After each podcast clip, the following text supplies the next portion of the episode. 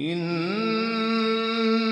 هذا القرآن يهدي للتي هي أقوم.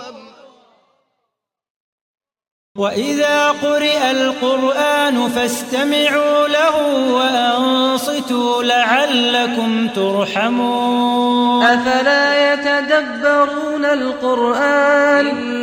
هذا القرآن يهدي للتي هي أقوم. بسم الله الرحمن الرحیم. به نام الله بخشنده مهربان. قل أعوذ برب الناس. ای پیامبر بگو به پروردگار مردم پناه می‌برم. ملك الناس. فرمان روای مردم.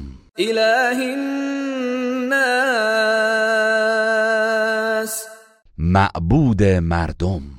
من شر الوسواس الخناس. از شر شیطان وسوسگر که به هنگام ذکر الله پنهان میگردد. الذي يوسوس في صدور همان که در دلهای مردم وسوسه می کند.